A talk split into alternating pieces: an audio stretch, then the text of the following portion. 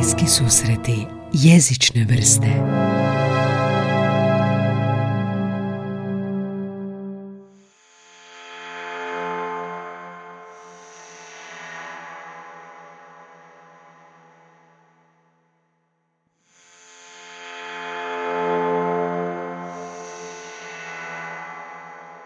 A vuk na vrata.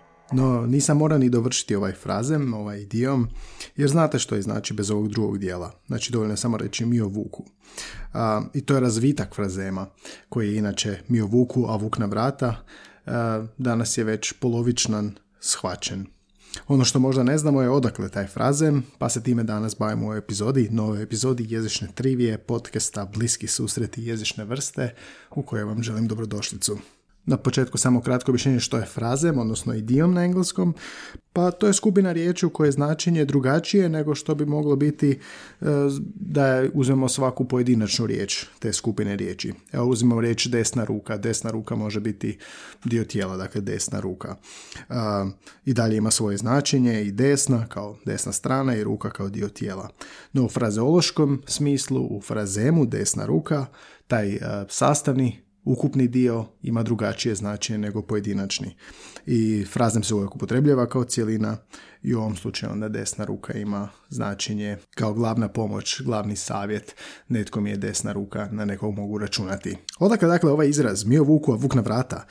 Um, engleska istovrijednica je Speak of the devil and he doth appear. Um, frazim je nastao u engleskoj sredinom, u srednjem vijeku. A danas kad govorimo o ovom izrazu, on u njemu ne mislimo na vraga koji se ovdje spominje, no kako navodi mrežna stranica Phrase Finder, nekad se upravo na vraga i mislilo, na sotonu. Izraz kao je većina izraza danas ima korijene u latinskom, Naime, pojavljuje se u latinskim tekstovima u 16. stoljeću. Talijanski pisac Giovanni Toriano je među prvima koji je koristio ovaj izraz kao spomeni vraga i stvorit će se pored tebe. Um, postoji zapis spomeni vraga i vidjet ćeš mu rogove iz, iz 1672. godine. Izraz se dakle koristio u 16. i 17. stoljeću, a čini se da je onda upućivao na praznovjerje da izgovarati ime vražije je predrasuda da je to opasno. U smislu, ako ga spominješ, nešto loše će se dogoditi. I upravo je to razlog zašto je došlo do sinonima za ime vrag, pa zato postoje, ne znam, pali anđeo, rogata, rogato stvorenje, džavo, princ tame, baš zato da se ne može, da se ne mora upotrebljavati riječ vrag. I možda nije nužno da su ljudi zaista vjerovali da će se vrag pojaviti ako se njegovo ime jel da iskoristi ili izgovori, no na neki način ljudi su ovime izbjegavali um, koristiti nešto loše i straha da se nešto loše dogodi, kao što, na način da mi kad kažemo nešto što se dobro dogodi, par puta kucamo o stol.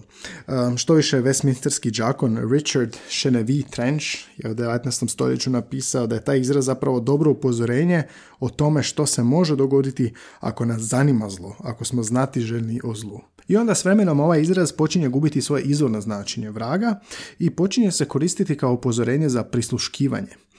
Pronašao sam jedan izvor na toj istoj stranici Phrase Finder koji kaže da u novinama Stevens Point Journal u Wisconsinu stoji ovaj, um, ova uzrečica. no good of himself does a listener hear. Speak of the devil, he is sure to appear. Nije dobro prisluškivati jer ako vam dozovemo ime, morat ćete se pojaviti, morat ćete se otkriti. Um, popularizirao je ovaj izraz i Ozzy Osbourne sa svojim nazivom albuma Speak of the Devil. Možda vas kao i mene zanima zašto je u našem jeziku vuk. Mi je vuku, a vuk na vrata i kako je došlo od toga da je prvo bio đavo. Pa u mnogim europskim jezicima, čućemo kasnije, spomeni se zapravo vuk. E, sad zašto vuk simbolizira tu neku opasnost koju je vrag simbolizirao? Pa istražio sam malo po hrčku ovoj online znanstvenoj bazi i pronašao rad e, prilog kontrastivnoj analizi frazema sa zoonimskim sastavnicama u hrvatskom i češkom, to je rad autorica Opašić i Bung. Oni govore da su životinje još od pradavnih vremena kao buduće su bile čovjekov suputnik, često su im se pripisivala simbolična značenja i ljudske osobine. E, I to često i ove negativne. O vuku oni tvrde govore se o Bibliji. On je u Bibliji plijen, onaj koji razdije plijen, on, onaj koji proljeva krv, onaj koji grabi i razgoni ovce, navečer je hitar, to su dakle iz evanđelja. I u tom su radu svom analizirali su nekoliko frazema gdje se spominje vuk, dakle recimo vuk u janječoj koži, odnosno ovčoj koži, a citiraju i Bibliju rečenicom iz Matejeva evanđelja, čuvajte se lažnih proroka koji vam prilaze u ovčem odijelu, a iznutra su vukovi grabežljivci. Nekako se da zaključiti na temelju Biblije, na temelju povijesti da je vuk simbol nedaće, zločestoće, nekad i prozdrljivosti. Uglavnom opasan lik. Ja se uvijek sjetim podučavanja svog pokojnog razanika iz kemije. On je u osnovnoj školi nama pokazivao da je voda u kiselinu V u K loše, zato što je opasno, pa je vuk, voda u kiselina, a u kiselina u vodu je kuv i to nema značenja i to je ok. Eto, siguran sam da i to ima veze s tim. Na hrvatskom je dakle Mio Vuku, a idemo vidjeti malo kako je na drugim jezicima. E, na stranici Language Nerds sam istražio. E, Language Nerds ima Instagram i Facebook stranicu gdje onda zapravo pitaju ljude kako vi to kažete u vašem jeziku. Pa pronašao sam nekoliko zanimljivih jezika e, koje ću pokušati prevesti slobodnim stilom. Francuzi će reći Mio Vuku i evo ga iz šume, dakle dalje Vuk, ili Mio Vuku i eno mu rep. Arapi govore čim spomeneš mačku, ona je skače, dakle mačka u arapskom svijetu, možda isto nešto znači. Um, škoti, škoti kažu spomeni govna i doletjeće, a Rusi imaju nešto slično.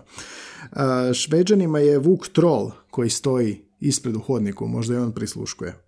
Španjolci kažu uh, mi o kralju Rima. Na hebrejskom se kaže šteta što ne govorimo o Mesiji. Grci kažu mi o magarcu, Mađari kažu ne zrtaj vraga po zidu jer će se pojaviti, dakle nešto kao crtanje pa spominjanje. E, na marokanskom, arapskom spomeni vuka i pripremi palicu da se obraniš od njega. Na tajlandskom, a ne znam je ovo istina, ali tako je pisalo, umri muški. Korejci kažu tigar se pojavi kad se spomene a Turci isto slično kao marokanski Arapi kažu spomeni psa i pripremi batinu. Eto, ovo je bio kratak pregled kako to zemlje kažu, a inače bih za kraj preporučio dvije stvari, preporučio bih um, jednu, uh, on, jedan online izvor, frazemi, uh, zapravo baza, frazološka baza hrvatskog jezika, to je instituta jezika za jezikos, jezikoslovlje, adresa je frazemi.ihjj.hr gdje zapravo možete pronaći uh, bazu popularnih frazema i onih manje popularnih u hrvatskom jeziku zajedno s objašnjenjima. I još važnije, preporučio bi etimologijski riječnik hrvatskog ili srpskog jezika Petra Skoka. Meni ga je preporučio gost u ovom podcastu Marko Maras, prevoditelj novog izdanja Hobita, Gospodara Prstenova i, i Silmariliona. preporučio mi je jer u tom riječniku možete od najobičnije riječi prepoznati ne samo korijene, iz kojeg jezika je poteklo, kako je došlo do nas, nego čitav, čitavi neki razvitak i sociolingvističku upotrebu neke riječi i možda bi jednom volio snimiti epizodu nešto o tome. Dakle, Petar Skok, etimologijski riječnik hrvatskog ili srpskog jezika, to je još Jugoslavenska akademija znanosti i umjetnosti iz 88. je i moguće ga naći na njuškola, imate ga na Skripdu online za skinuti. Fascinantna stvar. E, to je sve od današnje trivije, kratak pregled ovom zanimljivom frazemu. Koji je vama frazem zanimljiv? Ko poslovica? Što, što je vama kod jezika fascinantno? Imate li neki prijedlog za epizodu?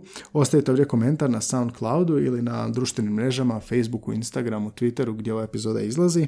Um, upitajte što vas zanima ili predložite nešto što biste htjeli čuti u epizodi jezične trivije. A pretplatite se na ovaj podcast na Apple, Google Podcastu, Spotify, Deezeru ili bilo kojem glavnim kanalu za um, audio podcaste, oni povlače sa SoundClouda. E, I to je to. Slušajte četvrtkom ovakve zanimljivosti i jezične trivije, a ponedjeljkom slušati dalje goste inspirativne s kojima razgovaramo o tome što im jezik predstavlja. E, ja sam ga je Tomaš, ovo su bliski susreti jezične vrste.